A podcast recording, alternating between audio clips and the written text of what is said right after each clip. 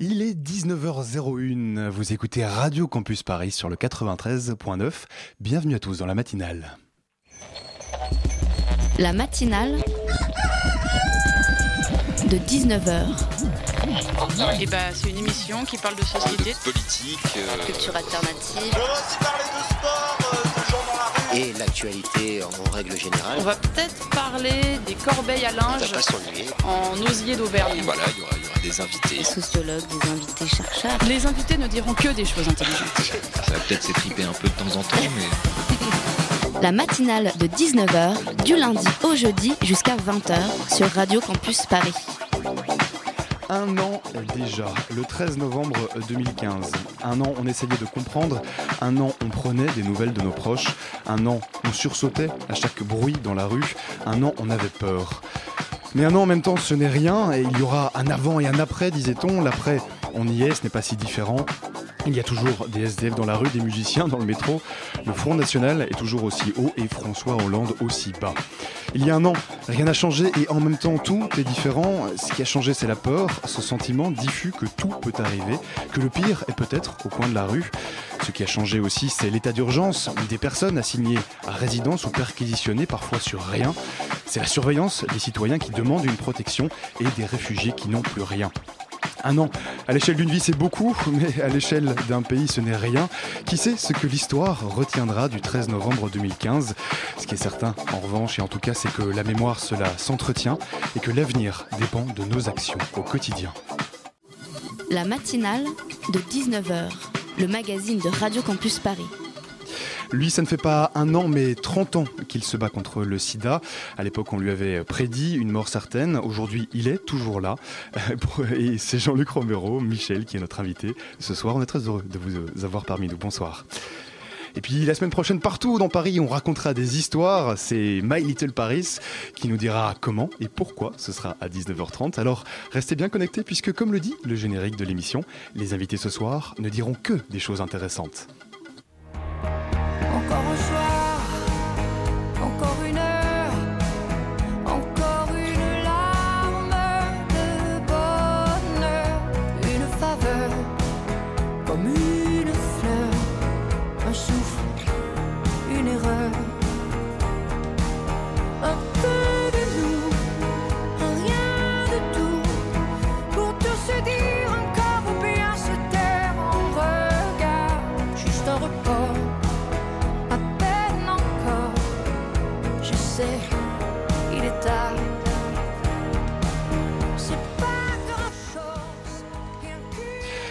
Vous aurez sans doute reconnu euh, Céline Dion. Euh, Jean-Luc Romero, rebonsoir à vous.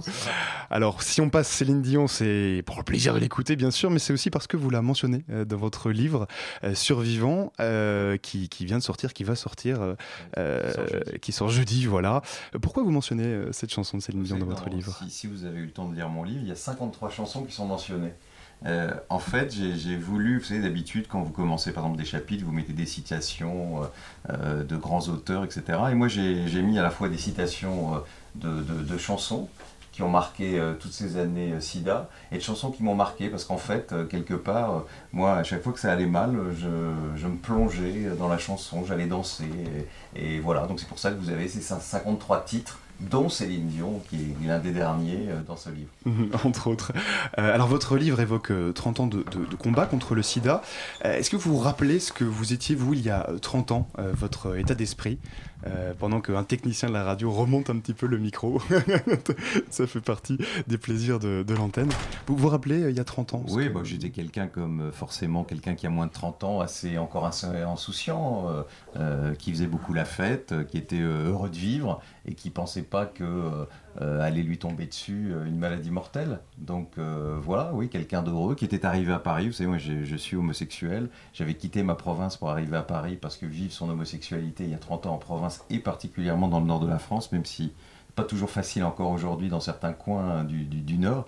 Donc j'étais venu ici un peu, c'était un peu une espèce de grande libération. Et puis bah, quelques années après cette arrivée, me tombe dessus comme beaucoup de gens à cette époque-là, malheureusement le VIH. Mhm, mhm. On va en parler, euh, euh, on va l'évoquer dans le livre et évidemment euh, on va en parler, mais avec moi aussi ce soir, Gabriel de la rédaction de Radio Campus Paris. Bonsoir Gabriel. Bonsoir. Gabriel, tu as parcouru la biographie de notre, de notre invité, puis aussi son livre, et tu avais des questions pour notre invité. Ouais, donc premièrement, Surveillance, c'est pas votre premier livre, c'est même votre dixième. Et je me demandais pourquoi est-ce que vous avez écrit ce livre maintenant? Pourquoi justement le. Bah, D'abord parce que il y avait ce- ces 30 ans qui arrivaient et, euh, et j'avais besoin d'écrire parce que je trouve que c'est quand même un peu terrible. Il n'y a jamais autant de gens qui vivent avec le VIH. Mhm. On n'en parle plus du tout. Plus de On 15 sait millions rien, rien. actuellement Voilà. à travers le monde, euh, c'est les chiffres de, de SIDAction. Comment? Plus de 15 millions aujourd'hui, c'est ce que j'ai pu Ah non, lire. non, euh, près de, de 40 millions de personnes vivent avec le, avec le VIH, 150 000 personnes en France, même euh, peut-être un peu plus. Euh, donc jamais autant de personnes qui vivent avec ce virus, on n'en parle plus, et plus personne ne connaît les nouveaux enjeux, que ce soit en termes de prévention, et puis surtout l'espoir fou qu'il y a quand même. Et ce livre, c'était aussi pour dire ça. Euh, Aujourd'hui, on sait qu'on peut faire disparaître le VIH, c'est-à-dire que en 2030, si on se donne les moyens, euh, on peut le faire disparaître, c'est l'objectif de, de l'ONU-SIDA, euh, et c'est pas un objectif fou. Euh, sauf qu'il restera un objectif fou si la société civile ne s'en rend pas compte, parce qu'en fait, pour euh, arriver à ce monde sans sida, et donc à une génération qui pourrait naître sans sida, bah, il faut que les gouvernants actuels fassent quelque chose. Et malheureusement, euh, bah, l'argent n'est pas là pour, euh, pour arriver à, ce- cet immense défi et à, et à ce monde sans, sans VIH. Vous parlez des, des jeunes justement qui sont pas forcément très bien informés. Euh, L'autre jour, je suis, je suis tombée à la télévision sur un, épisode d'une série française des années 90 et qui, où tous les personnages allaient se faire dépister après qu'un de leurs amis ait découvert leur, leur séropositivité. Je me suis rendu compte à quel point c'était pas du tout présent euh, dans euh, la, culture populaire euh, aujourd'hui. On verrait jamais ça dans une série plus récente. Est-ce que ça, c'est vraiment un... Est-ce que vous pensez qu'il y a un désintérêt des, des médias, des... Bah oui, globalement, vous savez, le sida, on n'en parle que le 1er décembre. D'ailleurs, c'est pas un hasard si j'ai sorti mon livre quelques jours avant euh, le 1er décembre, qui est la journée mondiale contre le sida, Sida. puisque hormis ça et la, la période du SIDAction, on n'en parle plus. Parce que comme c'est une maladie invisible, les gens ne se montrent plus, n'osent plus se montrer. C'est ça aussi le grand paradoxe, ça devrait aller mieux, et en fait, les gens ont peur des discriminations. Et donc, on n'en parle pas. Et à partir de ce moment-là, bah, on a des retours de connaissances euh, incroyables. Vous savez, dans le livre, je, je cite l'étude, la dernière étude qui a été faite par l'IFOP pour le SIDAction, qui est quand même incroyable euh, je crois que c'est 20% des jeunes de 15 à 25 ans croient qu'on attrape le sida en s'embrassant. Vous imaginez, on est en 2016. Euh, en être là, ça prouve que oui, on a raté un certain nombre de, on a raté un certain nombre de choses. Alors ju- justement, hein, vous, évoquez ces chiffres et il y en a d'autres, ils sont vraiment euh, ils sont alarmants quant à la connaissance, notamment des jeunes du virus du sida. Est-ce que ça, ça marche pas un peu le, un certain échec des politiques de prévention qui ont été menées dans les dernières années? Oui, enfin, c'est aussi, euh, vous savez, euh, les politiques de prévention, elles sont un peu le reflet de la société. À partir du moment euh, où ben, on a voulu un peu cacher ce, ce VIH, ben, les politiques, en plus, ben, s'en sont un peu moins occupés. Ou en tout cas, quand ils s'en occupent, et c'est le cas de ce gouvernement actuel, qui a pris plein de mesures qui vont dans le bon sens, mais qui les assume pas politiquement. C'est-à-dire qui n'en parlent pas vraiment. Vous savez, moi j'ai l'habitude de dire, je suis un élu et je suis préside élus locaux contre le sida, que le sida se soigne aussi par la politique. Et ce qui nous a manqué ces dernières années, c'est aussi des paroles fortes euh, dans la politique. Et puis bien sûr d'en parler, et puis d'en parler autrement. Parce qu'il s'agit plus de dramatiser aujourd'hui. Parce que moi je vous disais, je pense que c'est plutôt des notes d'espoir qu'on peut donner. Euh, mais ces notes d'espoir, on les donne pas. On les donne pas aux gens qui vivent avec ce virus. On oublie de leur dire, mais vous pouvez vivre, vous pouvez travailler, vous pouvez aimer. Euh, au contraire, on les montre du doigt, on les stigmatise et on s'attaque plus euh, euh, aux malades qu'on s'attaque euh, à la maladie. Et dans la prévention, ben, on n'ose pas dire en plus les progrès. Il y a des progrès euh, incroyables, notamment la PrEP, c'est-à-dire le, donner le traitement comme prévention. euh, qui est d'une efficacité aussi incroyable, on n'ose pas le dire parce qu'on a peur des ligues morales, on a peur de la manif pour tous, etc. Et c'est quand même un peu bien dommage parce que je vous dis, plein de jeunes ne savent même pas. Vous savez, si vous prenez des risques, euh, vous demandez, moi ça m'arrivait souvent, j'étais président du CRIPS, du Centre régional d'information et de prévention du sida jusqu'aux dernières élections régionales. Euh, et plusieurs fois dans, des lycées, j'étais extrêmement surpris quand vous disiez à des jeunes, mais qu'est-ce que vous faites euh, si vous avez pris des risques, par exemple votre capote a explosé ou d'autres choses La première chose qu'ils vous répondent, enfin à 98%, c'est Eh ben, j'irai faire un test quelques temps plus tard. Il y a personne qui sait que bah, si on pense avoir pris un risque, il faut aller euh, au Cégide, il faut aller euh, à l'hôpital où on va vous donner un traitement post-exposition. Si vous prenez ce traitement, qui dure en général un mois, vous avez toutes les chances de, ne pas avoir le, VIH. Et ben, la plupart des gens ne savent même pas ça parce qu'on n'a en plus jamais fait une campagne nationale, par exemple, d'affichage expliquant ça, eh ben vous allez dans la rue, vous demandez aux gens ce qu'ils font. La plupart du temps, vous dites j'ai pris des risques, je vais faire un test. C'est pas la première chose à faire. Mhm. Je reviens juste un moment sur la, la parole politique. Hein. Vous, vous, dites que sur le sujet, on, les politiques prennent assez peu euh, position, qu'ils en parlent assez peu. Alors vous-même, vous, vous l'avez euh, brièvement mentionné, vous êtes maire adjoint du 12e arrondissement de Paris. Euh, vous êtes aussi conseiller régional d'Île-de-France. Euh, vous, en tant qu'élu, qu'est-ce que vous essayez de, de, faire au quotidien pour que pour qu'on en parle du SIDA? Moi, Je pense que je suis un des, des élus qui se balle plus sur cette question. Bon, d'abord, j'ai été, je vous dis, président du CRIPS et, et on a formé ces, dernières années jusqu'à 90% des lycéens d'une classe d'âge, c'est-à-dire de la, de la seconde aux, questions liées à l'éducation sexuelle et puis évidemment au VIH, euh, ce qui n'est pas le cas dans toutes les régions. Et donc ça c'est important, c'est beaucoup d'argent qui a été mis par la, région Île-de-France. Moi je suis bien sûr, vous l'avez dit, élu et je suis président d'une association qui s'appelle Élus locaux contre le sida et on pousse euh, les élus et notamment les élus locaux euh, à s'investir parce que c'est si la lutte contre le sida est une compétence nationale, c'est au plus près du terrain que vous pouvez faire aussi des choses. Mhm. Et, là, ce soit pour la prévention. Et là, vous avez des retours concrets parce que vous, vous êtes très investi, mais vous voyez des politiques. Il y en a bien sûr, mais pas, pas, autant que je le souhaiterais. Oui, d'ailleurs, à Élus locaux contre le sida, on a créé un label Ville engagée contre le sida qu'on donne aux villes qui s'engagent euh, énormément, comme Paris, qui est la ville, l'une des villes les plus, les plus engagées, euh, non seulement en France, mais aussi dans le monde, dans la lutte contre le sida, Notre grâce à Bertrand Delanoë avant Hidalgo, et Anne Hidalgo aujourd'hui, oui, qui a préfacé ce livre, et c'est pas un hasard, hein, parce qu'elle est vraiment très, très, très, euh, très engagée. Elle s'est, elle, engagée à ce qu'en 2030, il n'y ait plus de VIH euh, à Paris. Euh, la seule chose, c'est que voilà, il y a malheureusement de moins en moins d'élus. Comme on n'en parle pas, vous savez, les élus, ils règlent les problèmes les plus urgents, ceux dont on parle le plus. Euh, comme en plus les personnes séropositives sont invisibles, puisqu'elles n'osent pas dire qu'elles sont séropositives. C'est ça d'ailleurs l'échec qu'on a aussi là, c'est d'avoir des gens qui ont peur de dire qu'ils sont séropositifs. À Paris, vous avez euh, certainement 30 à 40 000 personnes qui vivent avec ce virus. Quand vous demandez à des gens, est-ce que vous connaissez dans votre entourage des personnes séropositives, la plupart vous disent non. C'est impossible à Paris. C'est impossible, quel que soit votre milieu social, quelle que soit votre génération. Vous avez forcément au travail, dans votre vie, dans votre immeuble, quelqu'un qui est concerné, mais vous ne le savez pas parce que les gens n'osent plus en parler. Euh, donc vous dites qu'il y a énormément de personnes concernées. Euh, vous espérez à l'horizon 2030 qu'il y ait une génération qui soit débarrassée du sida grâce au traitement et justement à la prévention? Est-ce que vous pensez que c'est possible?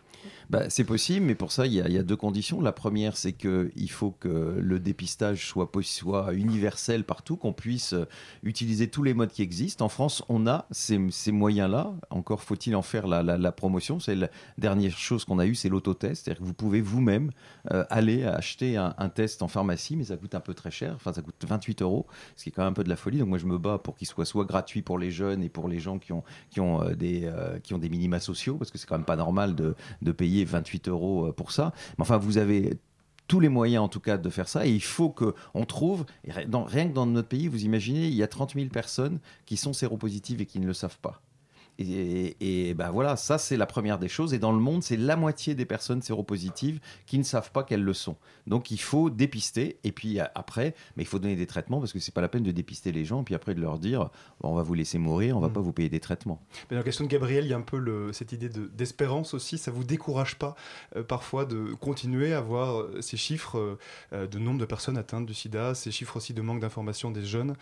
Parfois, vous vous sentez pas découragé par rapport à bah, tout ça Putain, je vous sens un peu parfois découragé parce que je suis le seul élu à avoir dit que j'étais séropositif, alors qu'il y en a beaucoup d'autres. Vous imaginez, il y a euh, à peu près 700 000 élus en France, locaux euh, notamment. Euh, vous imaginez que je suis pas le seul, même, même à Paris. Alors parfois, c'est un peu difficile de porter cette, euh, comment dire, cette, de porter cette parole, mais vous avez pour la première fois quand même un espoir incroyable. Enfin, je veux dire, tous les modèles mathématiques qui ont été faits démontrent qu'on peut faire disparaître le sida et ce sera en plus quelque chose d'incroyable. Vous savez, tous les virus sont disparus avec un vaccin. Et eh bien là, on, va peut-être simplement avec les médicaments pouvoir faire disparaître ce, euh, ce virus de la planète. Donc c'est un espoir. Alors c'est des fois décourageant, mais quand vous avez cet espoir en vue, vous dites bah oui, il faut vous battre. Et ce livre est un des, un des éléments, parce qu'à la fin, je donne plein de propositions pour la prochaine présidentielle législative, pour que enfin les politiques prennent ça à bras le col et euh, fassent.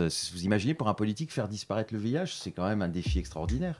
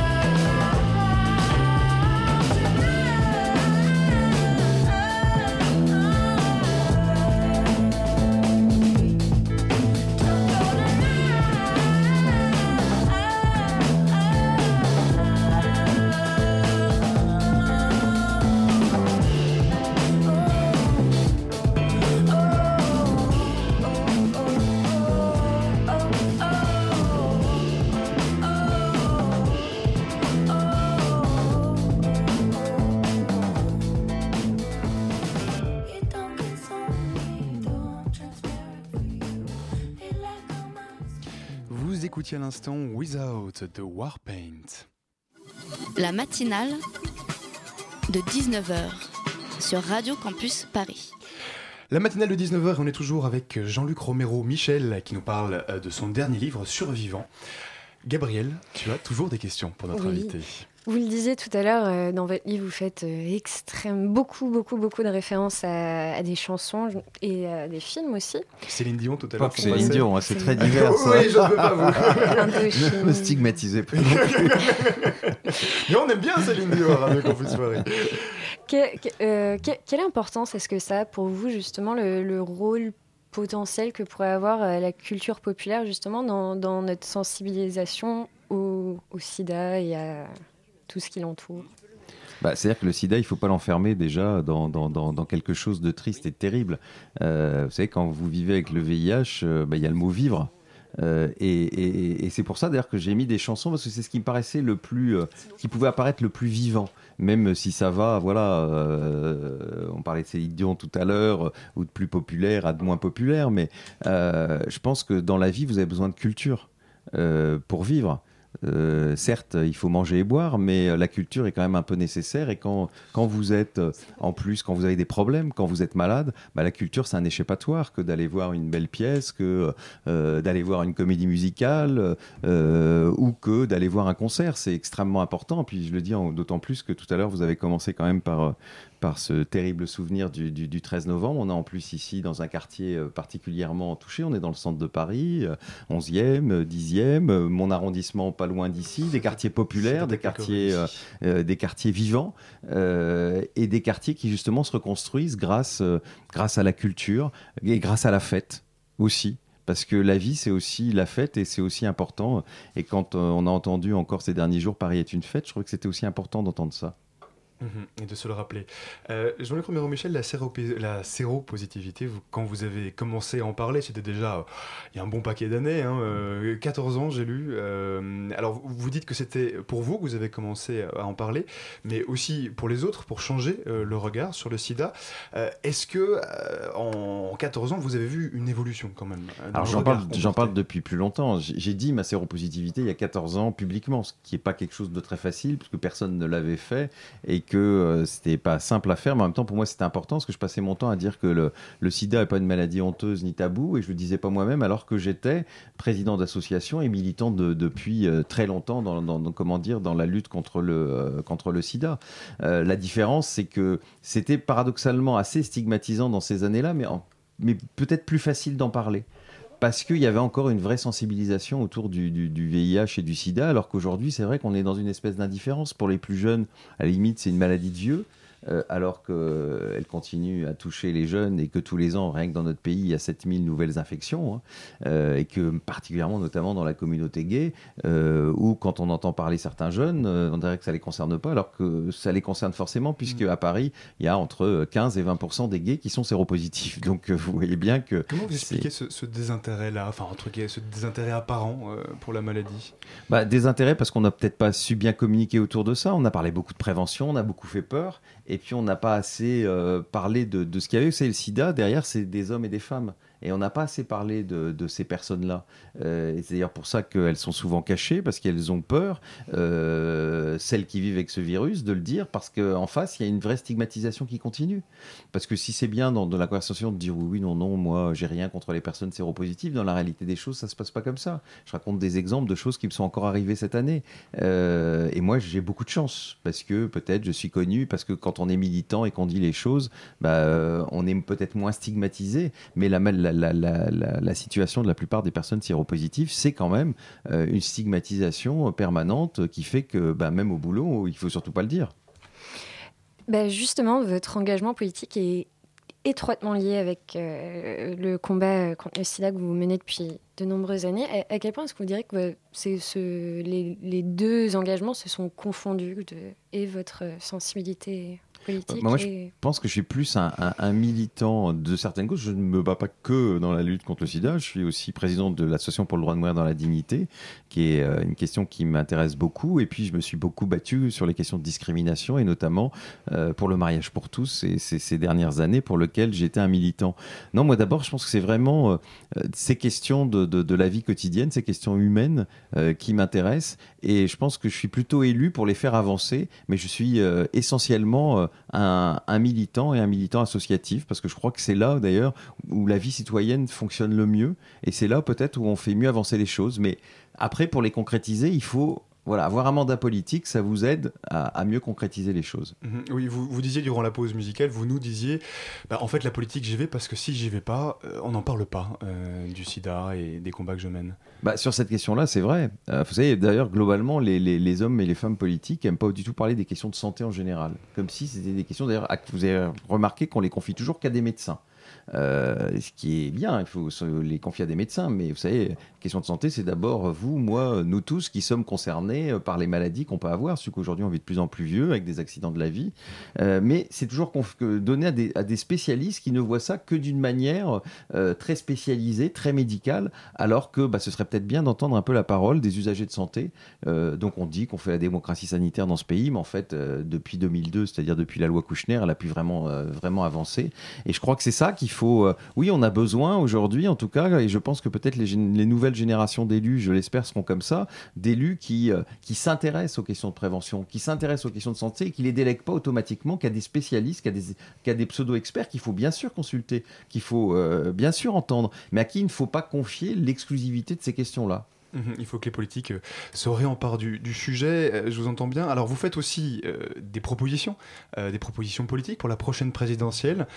Euh, Est-ce que vous pourriez nous en prendre quelques exemples Bah, D'abord, la, première des propositions, c'est, je le disais tout à l'heure, euh, il faut que les politiques en parlent. La parole est essentielle. Vous savez, évidemment, c'est l'argent, le, le nerf de la guerre.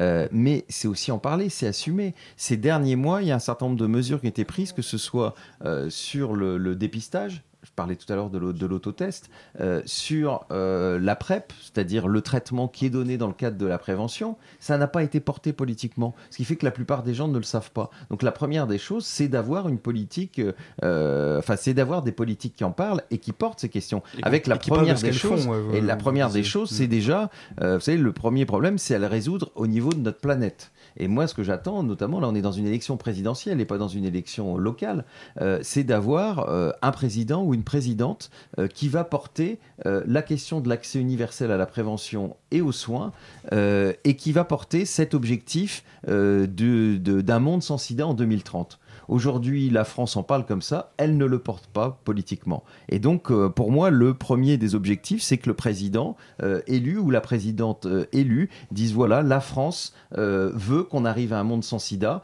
Ça veut donc dire que la première des choses qu'on va faire, c'est donner de l'argent plus d'argent qu'on se donne. Vous savez, au mois de septembre, il y a eu euh, à Montréal euh, une grande conférence de tous les pays du monde euh, pour savoir combien ils allaient donner pour que bah, les pays les plus pauvres puissent accéder au traitement. La France, qui certes est bien placée, parce que c'est le troisième pays mondial qui donne le plus d'argent, mais depuis François Hollande, il n'y a pas eu d'augmentation de notre contribution. Même Sarkozy avant avait Mhm. donné 20% supplémentaire de la contribution française. Et ben c'est ça, moi, la première décision. C'est que la France, elle mette l'argent pour que demain, euh, il n'y ait plus euh, 3500 morts par jour du sida. Parce que si chaque pays prend ses responsabilités, on peut se les faire disparaître. Et ça, c'est une mesure politique importante. Euh, ouais. Le, mois dernier, euh, justement, la, Manif pour tous a fait son grand retour euh, parmi nous. Est-ce que leur, présence peut justement vous inquiéter par rapport à un retour en arrière sur des terrains acquis ou en voie d'acquisition? Bah, C'est-à-dire qu'on leur donne une importance qu'ils n'ont pas. Enfin, ces gens-là, ils ont le droit de penser ce qu'ils veulent et ça me pose pas de problème. Moi, ce qui me gêne un peu, c'est de voir quand même pour la première fois en France des gens qui manifestent non pas pour demander plus de droits ou pour euh, garder les droits qu'ils ont, mais c'est pour empêcher les autres d'avoir des droits. Je trouve ça quand même assez incroyable et euh, dans notre histoire, c'est quand même assez, euh, assez rarissime. Et ce qui est inquiétant, c'est que bah, la manif pour tous, elle a quand même réussi à, s'infiltrer, notamment à droite, et on voit bien qu'aujourd'hui, un certain nombre de candidats, je pense notamment à François Fillon, euh, sont entourés euh, de, ces responsables-là qui, euh, aujourd'hui, c'est sûr, ne seront pas les meilleurs alliés pour mener à la fois des, politiques d'égalité et puis des grandes politiques de prévention. Parce que vous savez, sur le sida, si on ne respecte pas les personnes les plus vulnérables, le VIH, c'est qui dans, le monde? Et en France, c'est les personnes étrangères, les migrants, les homosexuels, euh, les travailleurs et travailleuses du sexe, euh, les usagers de drogue. Si on ne respecte pas et si on ne donne pas des droits à ces gens-là, euh, eh bien évidemment la prévention ne fonctionnera pas. Et quand on entend certains discours qui sont tenus par la manif pour tous, il y a vraiment de quoi être extrêmement inquiet, même si moi je suis persuadé que ces gens ne représentent qu'une toute petite partie de la société. Mhm. Euh, ils ont, euh, ils ont, on les a vus beaucoup dans les rues au moment du, de- du mariage pour tous, mais parce qu'ils sont tous mobilisés. Mais la France, elle ne, la, la majorité des Français ne pensent pas ça, et c'est ce qui est d'autant plus inquiétant, c'est de voir des responsables politiques de haut niveau qui se sont entourés de ces responsables-là. Et vous n'avez plus une assemblée, c'est moi à la région Île-de-France, il y a des gens de la manif pour tous, et une des la merveilleuse qui a été, euh, qui est présidente de la commission famille, euh, qui voilà peu à peu sont partout et vont imprégner un peu leur, leur idéologie, euh, je dirais réactionnaire et d'un autre temps. Jean-Luc Romero Michel, votre livre s'appelle Survivant. Euh, il revient sur 30 ans, sur votre combat de 30 ans contre euh, le sida. Euh, nombre 30 qui revient d'ailleurs, hein, euh, un petit peu comme un mantra. 3 et 0. euh, voilà, exactement, un peu comme un, comme un mantra. Merci beaucoup d'être venu nous parler ce soir à Radio Campus Paris. Vous restez optimiste quand même? Bah oui, bien sûr. Non, non, mais moi je vous dis, on peut être optimiste. Ce que je voudrais, c'est que chacun sache que si la société civile se bouge, eh bien demain on peut avoir un monde sans sida. Donc oui, on peut être optimiste.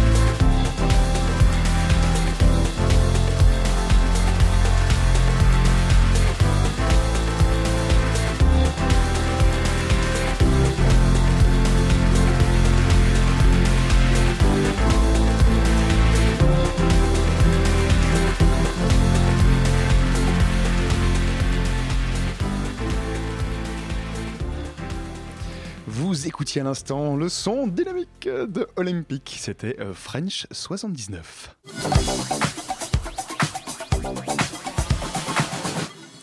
Vous êtes toujours dans la matinale de Radio Campus Paris sur le 93.9 ou sur radiocampusparis.org. Le documentaire Nouveau Monde est diffusé dans euh, toute la France. Une projection débat avait lieu le 1er novembre au Lucernaire. Héloïse de la rédaction de Radio Campus Paris a pu y aller. Alors, euh, Le Nouveau Monde, c'est un film. Ce film, il est le résultat de quatre années de road trip. Euh, c'est un road trip qu'a fait son réalisateur, Yann Richet. Il présente les alternatives concrètes pour le développement durable des acteurs de la troisième révolution industrielle à ceux de l'open source aujourd'hui. Alors, on a eu par téléphone le réalisateur ainsi que l'une des intervenantes du film euh, qui s'appelle Tanguyen.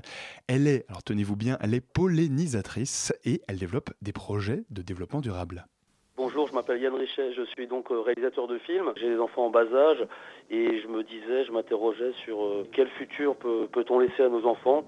Ce que j'ai vu, c'est que c'était intéressant de donner un caractère plus grand public à toutes ces actions de gens euh, sur le terrain qui essaient de faire avancer les choses. Cette enquête m'a mené, euh, pour commencer, dans le Nord-Pas-de-Calais, sur le sujet de la troisième révolution industrielle, qui est un projet d'énergie partagée, décentralisée.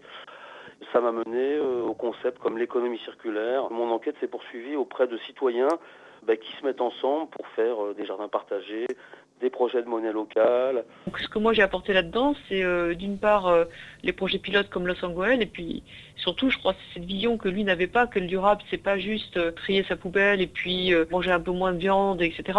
Moi, ce que je voulais lui montrer, c'est que plus profondément, c'est une manière de partager, de, de voir le monde. Mon film, c'est un peu une navigation. On l'a fait un peu dans ce mode do it yourself. On, on parle de, des hackers et des gens qui fabriquent eux-mêmes leurs objets en 3D dans le film. Ce film euh, représente la quête de, de quelqu'un qui ne connaissait pas le sujet au départ, donc qui se met un peu à la, à la place du téléspectateur pour dire moi je veux savoir dans quel, vivre- dans quel monde mes enfants vont vivre et qu'est-ce que je peux faire pour euh, rendre les choses meilleures. Et pour ce faire, je vais aller à la rencontre des gens qui, qui sont actifs et qui changent le monde. C'est vrai qu'à un moment donné, je n'arrivais pas à terminer le film et je me disais si j'arrive à terminer ce film, ce nouveau monde existe. Ce que j'aimerais que les gens retiennent de ce film, c'est euh, qu'on peut se mettre en mouvement, qu'il n'y a pas une solution, mais elles sont, elles sont multiples. Que la solution réside dans nos mains, c'est-à-dire chacun peut avoir le loisir de consommer moins, euh, d'acheter de l'énergie propre, euh, de mettre son argent dans des banques plus coopératives. Enfin, nous sommes la solution. Voilà, c'était le réalisateur euh, du documentaire Le Nouveau Monde. Toutes les séances de ce film sont à retrouver sur le site Jupiter Film.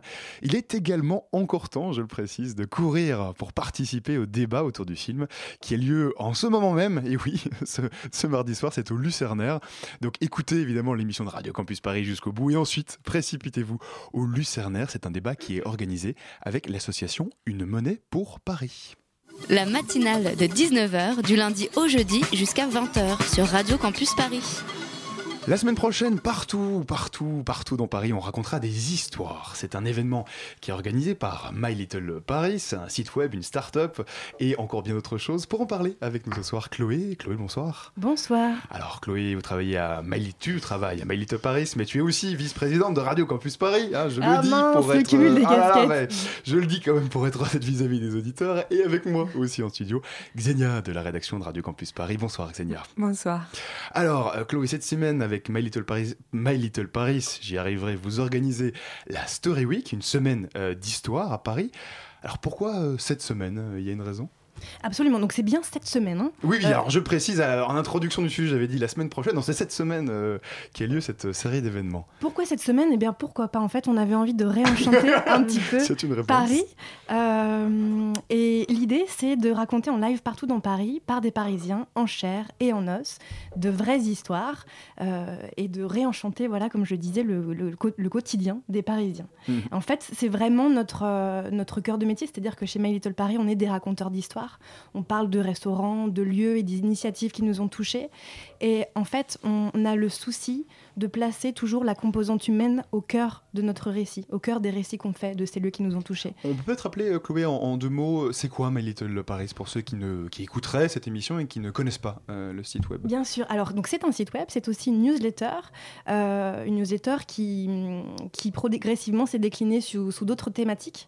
Euh, donc, c'est un, si vous allez sur le site web, vous allez voir à peu près comment, comment on est organisé, mais en tout cas, on a, on a beaucoup de thématiques, beaucoup de déclinaisons aussi euh, euh, sur mobile, des applications mobiles. Et par ailleurs, on est aujourd'hui présent dans quatre pays la France, le Japon, le Royaume-Uni et l'Allemagne. Et euh, c'est une communauté en France de 3 millions euh, d'abonnés. Et cette communauté-là, elle a grandi exclusivement grâce au bouche à oreille. Donc on a une communauté de, de- de lecteurs euh, euh, qui sont très attachés euh, à My Little Paris. Alors Xenia, tu as été euh, fouiller euh, le site internet, je vois trépigner depuis deux questions. Parce qu'en plus, je connais votre site internet depuis Ouais. 2013, donc ça fait un moment. Et en plus, Xenia est fan du site web, mais en toute objectivité, tu avais des questions pour notre invité. Ouais, c'est ça. Et donc, euh, moi, je, je voulais demander si. euh, J'ai l'impression que ce, ce site est plutôt conçu pour les filles. Est-ce que c'est vrai ou pas?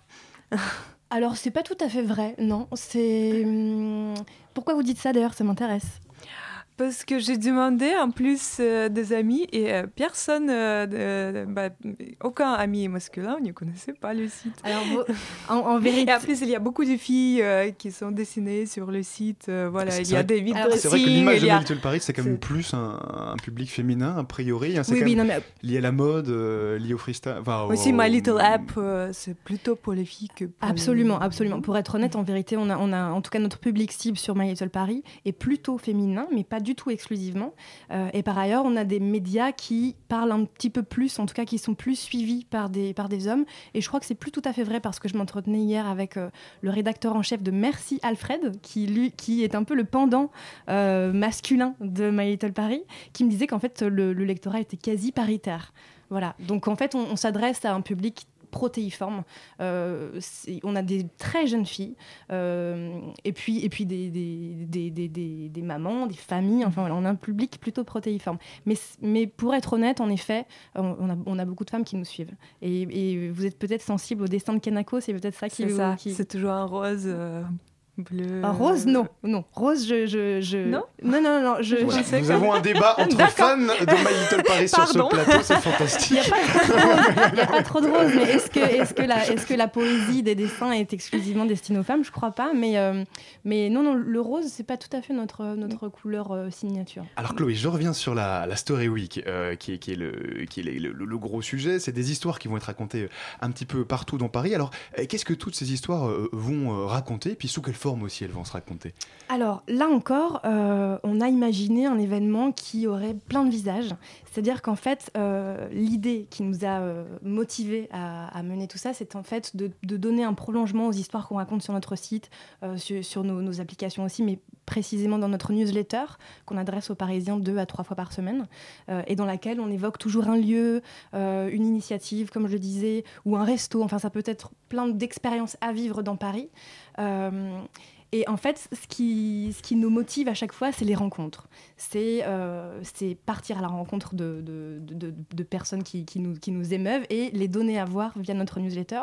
Là, on s'est dit, euh, pourquoi pas imaginer un prolongement tout naturel qui serait celui d'aller à la rencontre des gens dont on parle dans notre newsletter. Et ceux- ceux-là même vont être au cœur de, de ce projet, puisqu'ils vont eux-mêmes raconter des histoires. euh, et donc, c'est tous les personnages, en tout cas beaucoup de personnages auxquels on est attaché qui vont raconter ces histoires. Donc il y aura par exemple euh, demain euh, Peps. Alors, arrivons sur le programme, tu, Oui. euh, tu devances nos questions. Peps, le, le- le seul réparateur de parapluies en France qui en retape 25 par jour, il va vous raconter pourquoi il fait ce métier-là. Il vous invite dans son atelier qui est au, au cœur de- du passage de langue dans le 3e arrondissement. Il y aura aussi la compagnie Opéra et Mobile, des jeunes chanteurs et, et musiciens qui sont passionnés d'opéra et qu'on aime beaucoup. On a eu un vrai coup de cœur pour eux parce qu'ils ont décidé de démocratiser l'art lyrique euh, en le faisant descendre dans la rue, en le démystifiant totalement. Et là, ils vont s'attaquer à un méga gros monument qui est celui de Bizet, l'œuvre Carmen, euh, en le décortiquant. Euh, et ça, c'est jeudi euh, 17 novembre à 19h30 au pavillon Puebla, au but de Chaumont. Donc en fait, en plus, c'est un, un événement qui, en plus d'avoir mille visages, a aussi euh, mille lieux. C'est-à-dire qu'on donne rendez-vous dans des lieux euh, insolites. Et là, précisément, euh, euh, en parallèle de, de- de cet opéra immobilier, euh, on aura Patricia et Sandra qui vont vous chuchoter euh, des contes des mille et une nuits euh, dans un hammam, dans les vapeurs euh, du hammam. Oh là là. Et, et d'ailleurs, On imagine la scène. par rapport au lieu, euh, j'ai une bonne que- bah, une question sur ça. Euh, donc, euh, la Story Week aura lieu euh, que dans des endroits les plus branché de la ville, j'ai l'impression. Est-ce que c'est plutôt un événement pour des hipsters? Est-ce que c'est pour tout le monde. C'est une vraie question, Chloé? En, en vrai, c'est tout à fait pour tout le monde, puisque euh, alors il y a- il y a, on a eu on a eu à cœur de faire des événements gratuits, d'autres qui sont payants. Donc par exemple, le hammam, c'est payant, puisqu'on est en, en partenariat pour le coup avec Okari, dans le deuxième arrondissement. Euh, mais on a aussi euh, des, des rencontres qui se font en accès libre. Euh, Et les prix, ça va de, de 5 à 50 de, euros. de en zéro, fonction- enfin, de zéro. de zéro vraiment à, à 49 pour le hammam qui est, qui est peut-être le, le, le, le plus, euh, le plus luxueux parce qu'évidemment il y a tout le soin qui va avec, il n'y a pas que l'histoire mais il y a aussi tout le décorum qui va avec. En revanche on a beaucoup beaucoup de, de rencontres en accès libre. Euh, Est-ce que ça s'adresse à tout le monde? Alors ça euh, définitivement. Euh, après qu'est-ce que la branchouille, qu'est-ce qu'un hipster? Je, je, je, je, je Tu- laisse les questions en suspens, mais en tout cas, c'est pas Tu du tout notre cible exclusive. Pas du à la question. Alors, c'est des événements. C'est pour les euh, Parisiens, en fait. Pour les Parisiens, hipster ou pas, euh, branchouille ou pas, euh, en tout cas intéressés par la rencontre. Voilà. Mhm. Alors, ces, ces histoires, elles se racontent dans différents lieux, mais elles se racontent aussi euh, sur le web, en, en format sonore. D'ailleurs, Radio Campus Paris est partenaire de l'événement pour cette raison-là. Qu'est-ce qu'on peut écouter comme histoire sur Internet Alors, on en a fait une, une- une jolie sélection. En fait, on était, euh, euh, on est aussi très attaché à la façon dont on peut euh, raconter des histoires. Et en effet, le cinéma pour les oreilles que, que vous faites et que Arte Radio fait aussi, c'est-à-dire que vous êtes les- vraiment les, les- les deux partenaires de cet événement, euh, nous fascine totalement. Et donc, on, on, on est fascinant, hein, ça on sait. euh. Bon mais, compliment. mais fa- fascinant parce que? Fascinant parce que euh, elle ouvre, enfin, elles ouvrent une porte sur l'imaginaire, elles, elles suggèrent au lieu de montrer.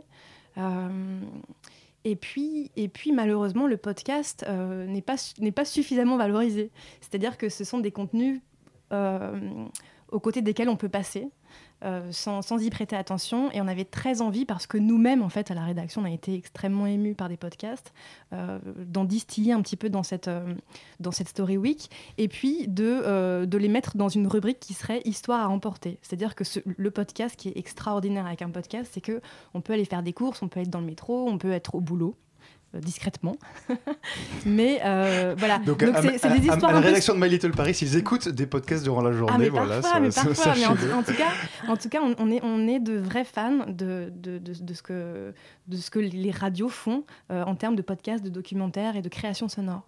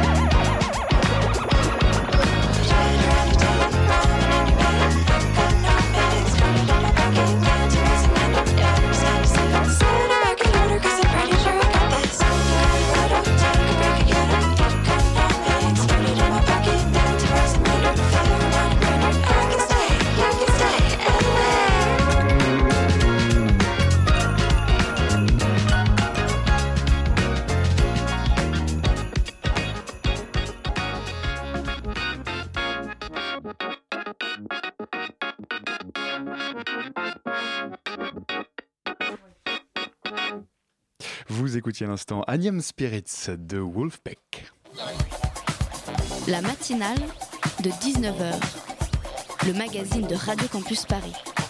Du lundi au jeudi jusqu'à 20h. C'était pas Animal Spirits, on me signale à l'oreille gentiment que c'était Animal Spirits. Voilà qui est corrigé. On est toujours avec Chloé de My Little Paris. On parle avec elle de l'événement qu'ils organisent cette semaine. C'est la Story Week. Et donc la Story Week a commencé hier. Quelles sont les premières réactions? Eh ben, enthousiaste, évidemment, puisque notre... On espère bien. Que croyez-vous que je vais vous dire? Non, non, évidemment, c'est c'est enthousiaste puisque euh, je, ne sais pas si on nous attendait euh, sur ce genre d'événement, mais en tout cas, on est, extrêmement fiers d'avoir pu euh, offrir un prolongement euh, au, au récit qu'on raconte. Et en fait, c'est- vraiment ce qui nous anime au quotidien, c'est-à-dire partir à la rencontre des gens. Donc, le fait de le partager et en plus de le faire incarner par les gens qui nous émeuvent, c'est fabuleux. Donc, on est très heureux. Et est-ce que vous avez fait de la publicité pour cet événement ou comment les gens savent euh, qu'il y avait la Alors, C'est nouveau fait- bouche à oreille Comment, Ouais, comment en fait, oui, on, vous on- avez on fait, on fait pas de publicité. C'est-à-dire qu'on a hum, un lectorat qui est extrêmement sensibilisé aux choses qu'on propose, qui, qui guette un petit peu euh, la newsletter qui tombe dans la boîte mail. Donc, on, on a une belle newsletter qui est partie à l'égard de tous nos lecteurs. Euh, et puis, euh, évidemment, sur les réseaux sociaux aussi, euh, on en parle beaucoup. Et, euh, et voilà, tout ça fait que la, cu- la, la- la cuisine prend, prend bien. Et il y a déjà beaucoup de visiteurs? C'est vraiment bien rempli ou... Absolument. Alors, on, on a, on a plein de petites formes. C'est-à-dire qu'on a des, des rencontres qui se font en toute intimité, au, au maximum 10 personnes, euh, et d'autres euh, où carrément on, on a, euh, on a sollicité des partenaires, notamment le théâtre de l'Atelier, la, cour des- la Cour des comptes, le théâtre des, des- des Béliers parisiens. Et donc, on a aussi valorisé certains, certaines pièces de théâtre qui nous ont touchés euh, et dont on, dont, on avait déjà parlé, notamment le porteur d'histoire. Donc, euh, donc il y a un petit peu tous les formats possibles. Donc oui, ça, ça, ça, ça, ça, euh, évidemment. Mhm. Euh, alors Chloé, euh, My Little Paris a, a aussi quand même euh, une, réputation euh, un petit peu bizarre. L'an dernier, euh, il y avait notamment une action qui avait lieu dans vos locaux, qui était organisée par euh, Génération Précaire, euh, et qui avait fait une action pour dénoncer le, le recours abusif à, à des stages. Aujourd'hui, qu'est-ce qu'il en est à My Little, Sp- à My Little Paris? Alors pour tout vous dire, moi j'étais pas du tout euh, encore euh, dans, dans cette entreprise. Tu, tu n'es pas stagiaire aujourd'hui Little je ne suis pas stagiaire, je vous le promets.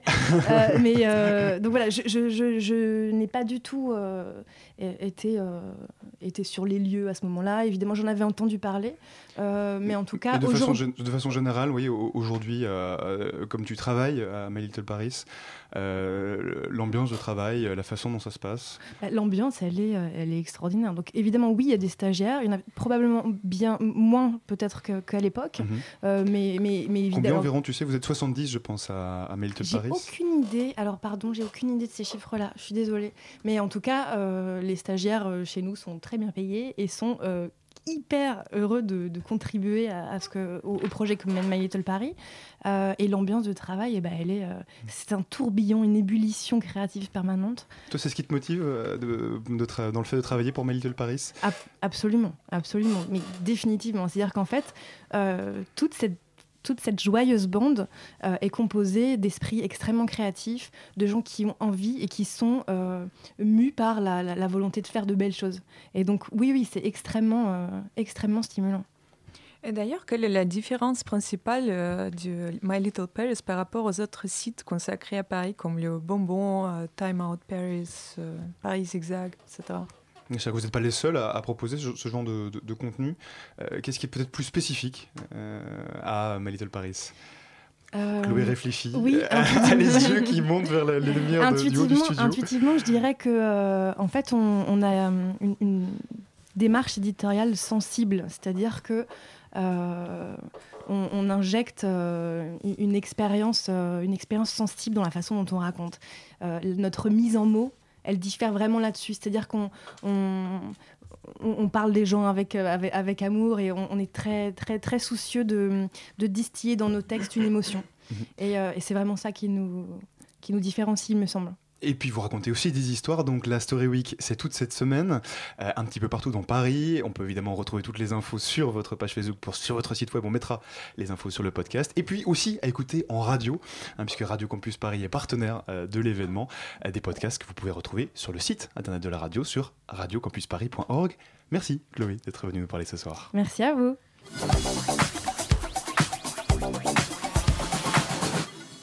C'est notre 10 heures à nous, en quelque sorte, le Daft Punk de la Radio Campus Paris, le vent de fraîcheur et de musique. Il vient d'entrer dans le studio à l'instant. Simon, bonsoir. Tant que ça, merci euh, Alban. Et écoute, euh, alors oui, donc je vais présenter les morceaux qu'on a écoutés ce soir dans la matinale. Et ce soir, donc, on a commencé avec le groupe Warpaint et son morceau Whiteout, issu de l'album Heads Up.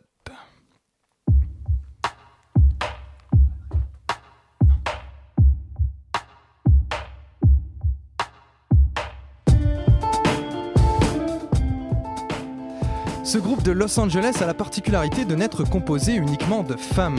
Formé en 2004, le jour de la Saint-Valentin, elles signent ici leur troisième album.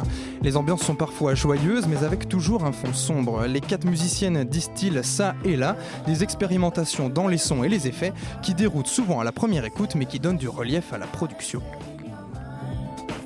On se précipite notamment sur le single New Song, bien à l'image de l'album, entre mélodies entêtantes et rythmiques acidulées, et sur la chanson Heads Up, dont les trois premières notes et la rythmique sont similaires à l'introduction du morceau Nuit 17 à 52 de Christine and the Queens. En vogue, hein, en vogue totalement. Musique.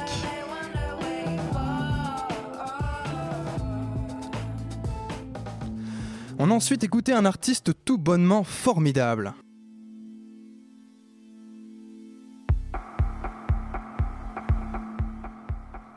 French 79 ou 79, c'est comme on veut, et son morceau Olympique, ou plutôt devrais-je dire Olympique, puisque Simon Henner, donc alias French 79, est originaire de Marseille. On change d'ambiance, Ouais, totalement, ouais, un peu plus de 30 ans. Et de lieu aussi d'ailleurs.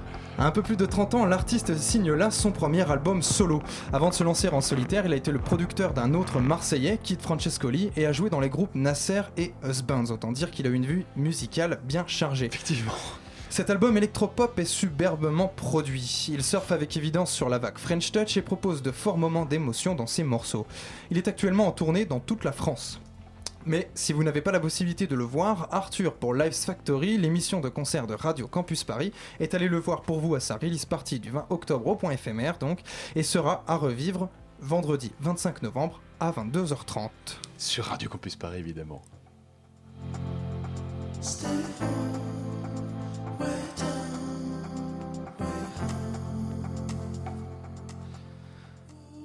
Enfin, on a terminé ces interludes musicaux avec un morceau qui donne la pêche. Oui Ah, Oh, j'aime celui-là. Ah ouais. 19h46. On termine en beauté. Et c'est Animal Spirits de Wolfpack. Je vous avoue qu'à la première écoute, j'ai moi-même cru à une mascarade des Jackson 5 tant le titre est inspiré des morceaux funk de la fratrie. C'est vrai. Pourtant, à part le fait que le groupe soit aussi américain, rien ne semble les rassembler. Jack Stratton, Joe Dart, Theo Katzman et Woody Goss s'unissent donc en 2011 dans le Michigan et sortent 4 P avant leur premier album en 2015.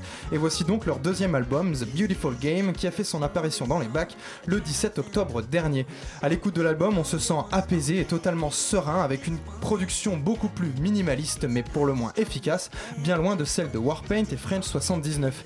Ici, rien n'est électronique à part les synthétiseurs et on apprécie tellement la volupté organique des instruments. Ah, je suis bien d'accord. Ça repose. Ça repose et effectivement, le son est chaleureux, old school et nous transporte véritablement à une autre époque. Et ben voilà, ça y est, on quitte 2016, on est embarqué dans un autre univers. C'est déjà fini pour la matinale, mais restez bien connectés sur Radio Campus Paris parce que tout de suite, ce qui arrive, bah, c'est Radio Parleur évidemment. Bonsoir Martin. Bonsoir, bonsoir. Alors de quoi allez-vous nous parler ce soir? Eh bien, ce soir, Radio Parleur euh, vous parle de la police. On inspecte la police. On sera Christian Moana, chercheur qui a beaucoup travaillé sur ces sujets-là. On va aussi parler de Notre-Dame-des-Landes et la décision d'hier. Et on va vous parler des luttes en général, car Radio Parleur, c'est le son de toutes les luttes. Donc soyez là. Ah, Voilà, tout le monde déteste la police, rassure-moi. Sauf à Radio Parleur, vous l'aimez bien évidemment. Le podcast de l'émission sera euh, sur la page Facebook radio, euh, de la matinale de 19h dans quelques instants. Merci à Jonathan qui était à la réalisation euh, ce soir. Nous, on se retrouve demain à 19h. Bonne soirée à tous, vive la radio.